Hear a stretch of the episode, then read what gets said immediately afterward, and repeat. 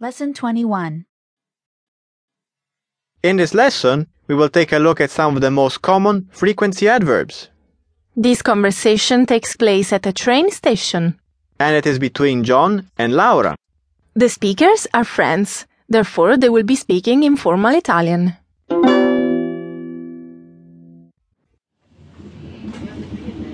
Laura, che fai nel tempo libero?